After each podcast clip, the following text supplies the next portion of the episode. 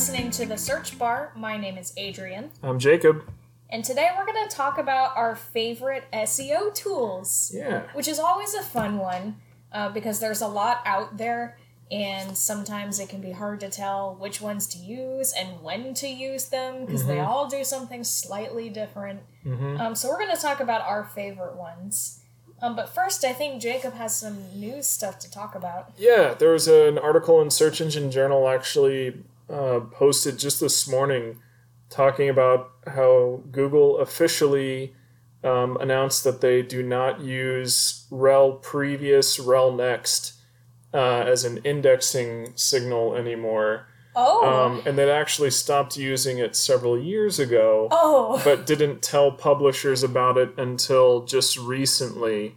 Um, if you if if you're not familiar with what I'm referring to here, um, this is where if you have several different pages of content, let's say you have 50 products all under one category, uh, you can obviously put them through pagination so that if someone clicks onto page two, page three, page four, the rel previous, rel next signal allows Google to understand that these are all part of a larger list. Um, and uh, people had been using this apparently quite heavily for the last several years Yeah. And were upset when Google said, oh, by the way, we stopped using this as a signal um, for indexing a couple of years ago. Um, obviously, we're not doing a lot of crazy testing on websites every day, Sure. so it's not so much of an issue for us. But I think it all just points back to the fact that you should always be doing what's best for your customers. Do not rely on some magic pill from either a thing you read online or from Google themselves to determine what you should be doing in terms of optimization, proper indexing of your pages, that sort of thing. Um, and that, that's kind of all I really took away from it. I'm not that surprised that something went that long without being officially um, either given a thumbs up or a thumb thumbs down because Google is very secretive with how they how they um, index pages of your website. But now you know if you happen to be trying to lean in real heavily to rel previous, rel next. I mean, So- we could honestly say like we're surprised that Google even said anything at all. Absolutely, yeah. so, Absolutely. I got the big issue is that they had some people um, on the web spam team, I think, had been mentioning that that they use this when in fact they hadn't been using it for years. So there was a bit of a Oh, disconnect of were they lying to us or did somebody high up not realize that this isn't the thing anymore? Mm. So little strange. But anyway, interesting. third party analysis tools. Yeah, um, yeah. Let's get into this. But before we do, let's put a big asterisk at the top of everything. You should always take data from any tool with a grain of salt. Um, we regularly mention this to clients that we work with because, um, especially if we're as we're talking about this from an SEO perspective, many of these tools are only looking at raw data of what your site has on it and how the pages are interacting with each other. It's not taking into account the context of the page, the content you might have put on the page, unless it is a content scanner tool, um, reasons you might not include it in your sitemap, or you might block something in your robots file. So you should always be a little bit skeptical about the information that you get. Not that it's wrong information, it just doesn't have all the necessary context that only a human could be able to provide. Absolutely. And there's also the same problem with these tools that like statistics has where they can't access the same amount of information that Google can. They just don't have the power Yeah. to be able to do that. And so they draw on a sample and depending on what they draw on the sample, it may not be representative of what's actually happening on Yeah, your site. Which So- is, at the end of the day, why Google Analytics and Google Search Console are such important tools to be using, yes. in addition to tools like this. Yeah, if you see something weird on one tool, but like four other tools are saying something else, then you could probably surmise that this one tool you're looking at is not representing your your data the way that it's being presented. Absolutely.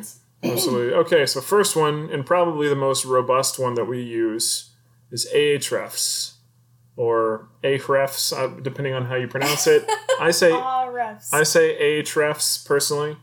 Um, Ahrefs uh, is spelled A H R E F S dot com. Uh, there are some free versions. I believe we use a paid version, which allows us a little bit more of a deep dive into data. But it's a great way to look at the content of your website to see uh, which particular pages are performing best, uh, backlinks that you had in the past and have now, and uh, the same sort of data from your competitors. So let's take a little bit of a deep dive into those three particular sections. So, content, when I'm referring to that, um, Ahrefs allows you to see which uh, pages on your site are considered the top organic landing pages based on the the content that you have there. So from there you can make assumptions that the information on that page is really relevant to the customers that you're trying to reach. Uh, it could also be very popular on social media if people are sharing links to those particular pages because the content is so relevant as well. And allows you to also find gaps in particular content uh, where your competitors might be really uh, hitting the nail right on the head, but you're not. And so it's a pretty uh, useful tool to see, in terms of search engine results placement, how the pages of your website are performing content wise. Yeah, and along the same lines. Oh, just kidding. We're talking about that later. well, okay, I'll just talk about it now. I was gonna uh, mention the the keyword abilities that it's got. Um, you can you know, look at the general monthly volume of those keywords, of the, you know, get you some ideas of content you want to produce because you want to go after some of that volume. Mm-hmm. Um, the positioning of particular keywords uh, and URLs that are tied to those keywords. And like one of my favorite things is I can type in a keyword. I was doing this the other day while I was writing a blog about Ahrefs actually because we love it so much. Um, I typed in a keyword and it gave me like the top position and what their title tag and meta description looked like. Yeah. And obviously, I don't want to copy it, but it gives me a good idea of what company is ranking there and what they're doing. And I'm like, okay, this is, you know, kind of give you a, a the competitive landscape for Yeah. that keyword Yeah. um, just at a glance. So that's that's always really nice. Yeah, as far as keywords are concerned, it, it can be hard to connect what you want a page's keywords or important keywords to be and what keywords you hope to rank for and what search engines are discerning from the information that you have on the page. So looking at that keyword section, you can see okay, I'm, you know, I'm within the top 15 positions on average for men's dress shirts and search engines are correlating that keyword to this particular category page on my site, which is correct. So I know I'm on the right path. Um, so it just gives you a little bit of a better idea of, of how these search engine robots are crawling your website and, and the connections that they're making. And you know, recently in this keyword section, they just added um, YouTube data Oh, nice. as well, like in January Very cool. of 2019, in case you're listening in the future. Um, but it, it's really, really cool because, you know, I think we've said this before YouTube is the second largest search engine mm-hmm. that's out there and owned by Google. And I really like this data because it gives you another way to think about your content because then you can make a how-to video or like an interview style video Yeah. or something like that based on that keyword's YouTube data. Absolutely. Really cool stuff. Absolutely. Why don't you talk, to, talk to us about links? Yeah, so Ahrefs? that's that's one of the I think the best uses of Ahrefs is looking at all the the link capabilities that it's got. Um, so definitely, you know, looking at all the new, lost, and broken backlinks. So new people who are linking to you, you can check if they are relevant and um, you know who should be linking to you. Um, any lost links, so maybe a website that was linking to you recently closed, um, and you want to figure out why, so you can Yeah. see what's going on there. And then any broken backlinks, which is so important. Um, if somebody maybe typoed when they were typing in the link to your site, or or uh, they were linking to a page that's now gone, you definitely want to capture those backlinks again, um, so you can get that link juice. I especially like to use it for looking at competitor backlinks if I'm working with a client and they say, I want a stronger linking profile, but it's not an industry that is uh, intuitive for me, and so I wouldn't know where to start. If I can take a look at their competitors' backlinks, I can get a little bit of a better idea of what sort of bloggers they might be working with, what sort of forums they might be trying to partner with, these sorts of things, just to get on the right track. So, Yeah. Uh, something that's kind of not really thought about, but is really important, is interlinking mhm. on your site. So Ahrefs also looks at that um, to see what pages are passing link juice between them and how early the spiders are reaching them and things like that. So, um, and also your outgoing links. Make sure Right. your outgoing links are not broken because that'll be a bad experience for your users, etc., etc. Yeah, so definitely a really robust tool. Um, a, a good one that we look at first and foremost when we don't have access to Google Analytics data or you know anything that's coming straight from the source, just to get a better idea of what kind of content and what sort of backlink profile a website has. Next big one that we love to use is called Screaming Frog. Screaming Frog is a really good tool for getting a simple, segmented, and objective review of your website. This um, tool is used to just purely look at what data is on a particular page when it comes to URL structure, title tags, header tags, etc. And it allows you to segment it completely. So if you only want to look at pages with duplicate meta descriptions, you only look at those pages. Or you only want to look at pages that have really long title tags, you only look at that section and you can export all that data, start making strategic decisions on what to update, what to change, etc. Um, it is free for the first 500 URLs that you scan, then you have to pay for it. You have to pay for everything in this life. But we really like to use it, uh, I do anyway, in terms of scaling bulk changes Yeah. if I get a client that I'm working with that says, um, you know, none of our pages are ranking because all of our uh, all of our title tags are uh, duplicated, then I can quickly use Screaming Frog to determine is that true, or if it's not, what percentage of their overall um uh, sitemap does feature duplicated title tags, so I can see okay, well, it's 2,000 pages. That is a lot. I need to sort of scale how long this is going to take me. What can I do in the short term? What do I need to do in the long term to, to make this easier for them?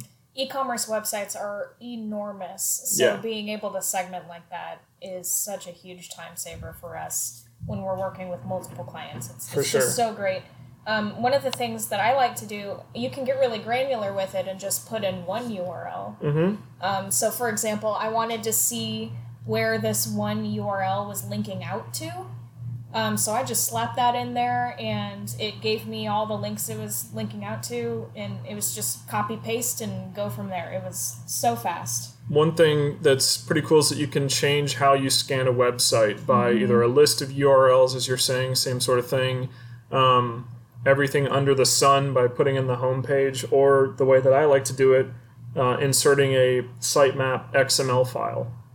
The reason why that's great is because the sitemap is just the pure page data that you're sending to Google. These are the important elements that I want you to look at, uh, and and and I want you to catalog them as such. So if we're coming at it from an SEO perspective, that's really beneficial to change the mode that you're using so that you're not looking at pages that are uh, not of any importance to SEO performance, such as you know automated checkout pages and these sorts of things that Right. do get scanned, but you obviously need to place some prioritization on top of that. So, um, and also using that sitemap format, if you were to make a change to, let's say, 500 title tags one uh, one afternoon, if you go and, and get a refreshed sitemap, plug it into this tool, those changes are instantaneous and up to the minute.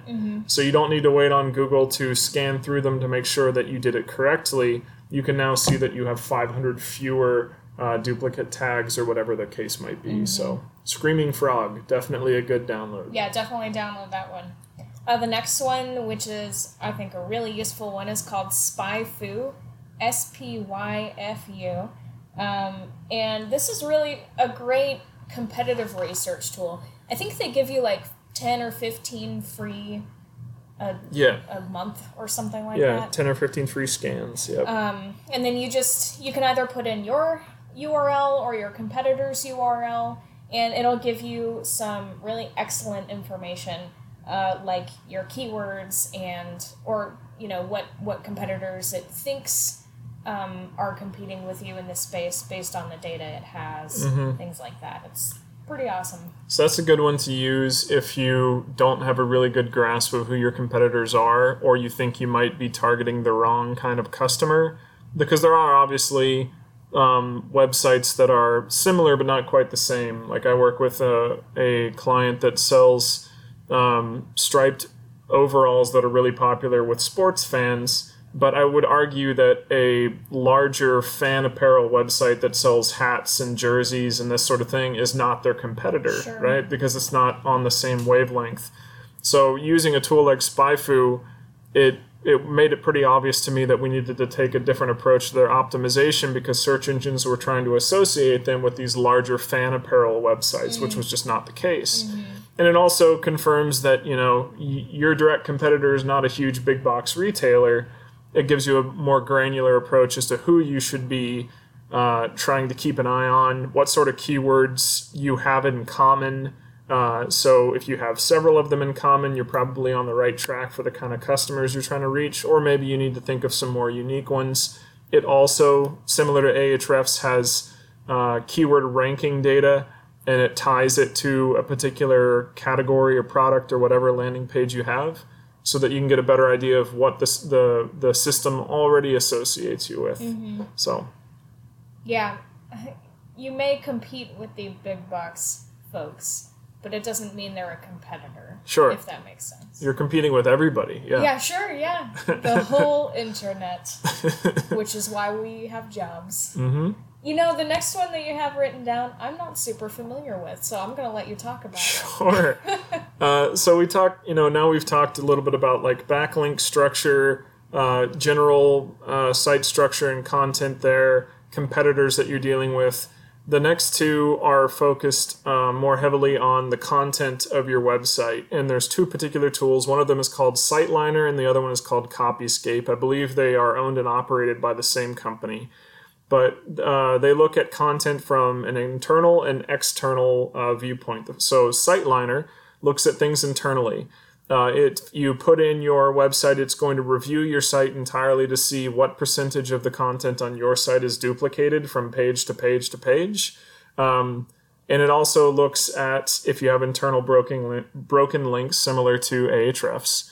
But this is really useful if you sell a lot of um, basically the same thing, but there are slight variations, perhaps in sizing or color or that type of thing. And you think, oh, I'm just gonna, you know, wash my hands of this and use the same product description information from page to page. It will break down percentage wise how much of that you have duplicated. Um, so, you know, uh, A, you're not providing unique content to searchers if they see the same description on every page, and search engines are looking at that same information as well. Um, but B, it also lets you know if uh, maybe there's an opportunity to uh, sort of reposition your content to try and target um, uh, particular keywords. I say this because SiteLiner gets a little too granular. Uh, if you have product names that are are uh, duplicates of one another, or even menus on your on your um, on your your website, it will look at those and tell you if your menus are duplicate. So maybe you have two subcategory menus where it makes sense to say that they are both curtains. Maybe one's a shower curtain and one's a bedroom curtain. Um, and then it will say, oh, these are duplicate. But you're looking at it from a user experience and saying, I don't want to say shower curtain, bedroom curtain. I just want to have them click on the button. So you don't need to take it as far as that, but it could be an opportunity to think about other keywords you might use to be a little bit more descriptive for some of the menu and structure of your website. So SiteLiner, internal. Uh, Copyscape is external. It is a tool that uses um, data from around the internet, mostly looking at on page content in the form of category descriptions, product descriptions, that type of thing, to find out if there are any duplicates of your information on the internet. Which Um, happens. It does happen. So this is really great if you sell something that is unique, uh, but a lot of other people out there are trying to sell it.